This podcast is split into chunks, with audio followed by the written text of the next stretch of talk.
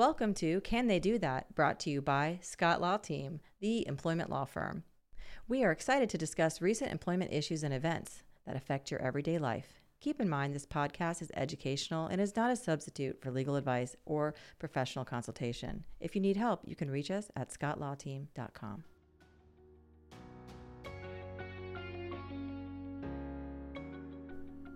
Welcome to Can They Do That? I'm Cathleen Scott and I'm here with Ayana Harris. And today we're going to be talking about artificial intelligence coming to a workplace near you soon. so, what is artificial intelligence? So, Forbes.com says that AI refers to the ability of machines to perform tasks that would require that would typically require human intelligence, such as learning, problem solving, and decision making. Now, I feel like that can be you know, a slippery slope. I feel like a lot of the times where our bias comes in is things like the hiring process. So even just looking through resumes and seeing keywords, things like strong or you know, I feel like it kind of can lead more towards one way than the other. So um, words like strong could be associated with men just based off of you know our predetermined thinking you know and yeah. i feel like that can really change you know right that'll give a an bias. algorithm it'll change an algorithm for sure well like the algorithms are based on human experience right so of course right. there's bias based on the human experience i think with where where there can be bias is when the algorithm is using a personality trait as opposed to a job skill right. and that's where there can be issues right like you said strong that's kind of a trait mm-hmm. um, and there's actually been some real life examples of this and how companies have gotten sued uh, for oh, discrimination really? yeah amazon was one that was found to have had their algorithm had a bias towards women because they used 10 years of resumes to create their algorithm. And, and it was 2015 when this was found. So in the 10 years prior to 2015 the majority of the candidates who were applying were males. So of course mm-hmm. the algorithm favored the hiring of men and so that, that, that you're right on the money about that. So the algorithm is only as good as um, the information that's coming into, and if the information and the bias is baked in, because often systems have systemic biases in them, and so right. we have to be careful about that. We have to be careful about using things like criminal records or educational records because those too could um, be biased based on individuals or zip codes, right. you know, where people live, things of that nature. Um, so we have to be careful. I think you know I've noticed too that there's a rise in and e- even on the Equal Employment Opportunities website, that's the federal government arm that enforces um, disability laws. There's a little um, caveat and there's a little section on there that talks about individuals who have disabilities might be disenfranchised by AI being used for hiring because if it's computer-based learning test, those those types of tests might um, bias individuals. So those are all things to keep in mind. Can it be great and sort through thousands of resumes in a second? Yes, but but be careful. And I guess the takeaway there is make sure that employers understand the algorithms that they're using. Right. I feel like in other aspects though in the workplace, AI could be used and be really beneficial. I feel like if you take it away from parts where I feel like you really do need to have that human interaction, kind of what makes us different from these robots online, um, like the hiring process, but more so use it for presentations. So you have all the information, you know, that you've done research on, and you input it into this algorithm that will make a PowerPoint for you, make a little document for you. I feel like that is a different story. I feel like obviously, you know, um, as long as you're in have the, the content. scholarly integrity yes. to do the research on your own, using that to format your thoughts. I feel like there's a lot of people out here who aren't necessarily visually creative and can make the most jaw dropping PowerPoint of all time, but that doesn't mean their information isn't good, you know?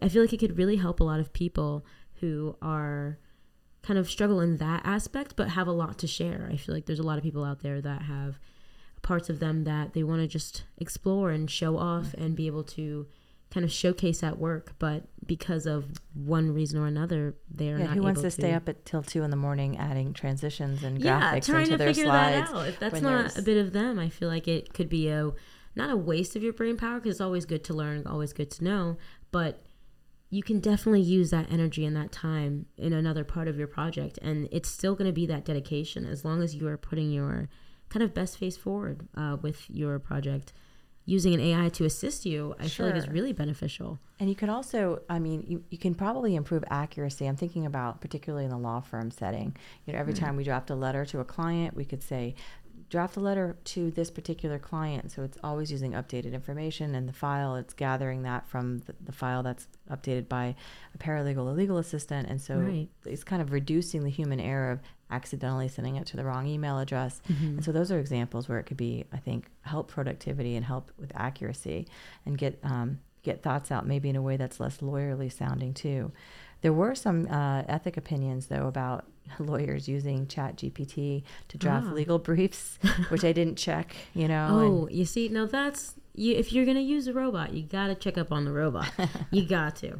I feel like that's the the part where it gets a little bit sticky because if you, it can be used in a lazy way if you are lazy when you use it. right. Um, I feel like that is just kind of where you can take your human, your human brain and really push back into it and make it kind of a full working system. Right. Because the AI is just there to assist you. Um, you do still want to go ahead and look back and check on it, of course.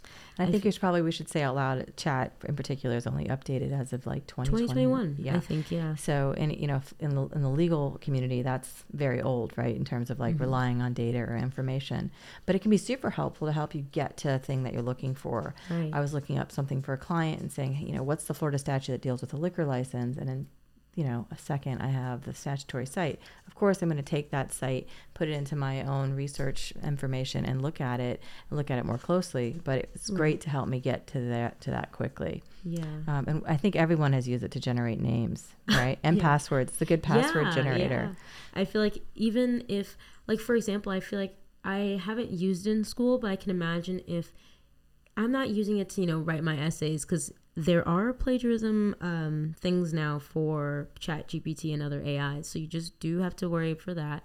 But um, get, getting the format right, little things like that. I feel like there's some people who have a certain level of education, formal education at least, where they can still have those ideas but don't necessarily have the means or the ways to know how to perfectly put it into MLA format and things like that. Yes, but be careful on your resume. I cannot Oh. tell you how many of those I've received where everyone is a wonderfully drafted, super energetic, this, Mhm. that, and the other thing. And so you you kind of, you, I do think you can s- hear a human voice, Right. or you kind of can see where it's an artificial voice. Um, We can make it.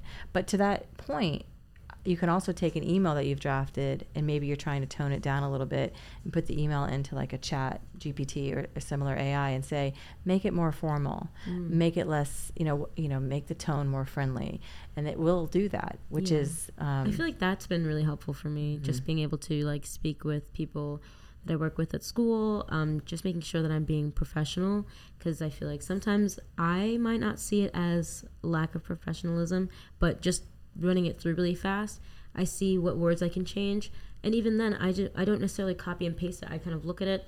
I'm like, okay, I can see where I can like bump it up a little bit, and I take some of those keywords and I toss them into my email. I know people are worried about it, like replacing jobs, um, and that is an interesting conversation to have, probably outside of this chat, this dialogue. But you know, we have like a chat bot on our. Um, it's not really a chat bot in the AI sense, other than that AI tells it when to pop up, right? Mhm. But we actually have humans on the other side of the of it uh, when someone has a question or wants details about when to schedule a consultation or wants information. Those are actual human beings who are responded to our chat bot. And what we find, which I find interesting, is that people prefer to us. Please give me a call. The, the, the, the, the standard response we get is, please pick up the phone and give me a call. Yes, I Um, feel like now more than ever, it's been weird. I've you call the credit card company. I was talking to Chipotle. Like Chipotle app has this little. It's like talk to Chili if you have an, a, an issue with your order. It was kind of ridiculous. Like I feel like I was running myself in circles because it didn't understand Right. the problem. The problem was so simple. If somebody would, a human being, were to have read that issue, they'd be like, "Oh, okay, here's your refund." Yeah. But with things like um, AI, I feel like it's that slight lack of human aspect that I don't think that'll ever be able to come close, really, to where we are as humans. It that's why I really only see it as a crutch more so than Although I'm told by very powerful people that it's the Mm. most concerning thing we need to worry about is Oh. artificial intelligence. I think Bill Gates said that, as did the designer of ChatGPT, who oh, also Oh, urged oh. people not to put it on their cell phone, which is concerning. Yeah, But I do you make personally am a fan. I'm a fan, and so I think we've talked about some, you know, some of the positives. You mentioned productivity, and it could even probably cut costs in terms oh of doing yeah, things you don't faster. have to hire a whole new physical person to do something that is kind of a not necessarily, but it could be a demeaning task. It's just a simple job, kind of in and out, where it's very draining to do that. As and safety too, right? Like people aren't lifting and straining backs if they can yeah, have at AI. Amazon, like you're you're not you don't have to clear out the floor on your own. It's a little robot going out and doing it for you. But since we humans are the, uh, you know, the background and the designer of artificial intelligence, it, I guess the downside and the cautionary tale is, uh, you know, baking in our own biases as human beings and being cautious about using using artificial intelligence for things like hiring and things Yeah. like deciding what is a quote good resume versus a bad resume and, and making sure that we're using objective criteria and not personality traits using skills um, and not adjectives just to right. screen out for people and being cognizant of those potential uh, abuses I feel like um, right now AI is in its little baby form. It's growing real fast, but we let's hope for the be- fingers crossed. You know, we don't get attacked. so we're embracing the future embracing it, embracing it. Bring it on. All right. Thank you so much for joining Can They Do That? For everything employment law related, please visit us on our next episode or in the meantime at our website at scottlawteam.com. Until then.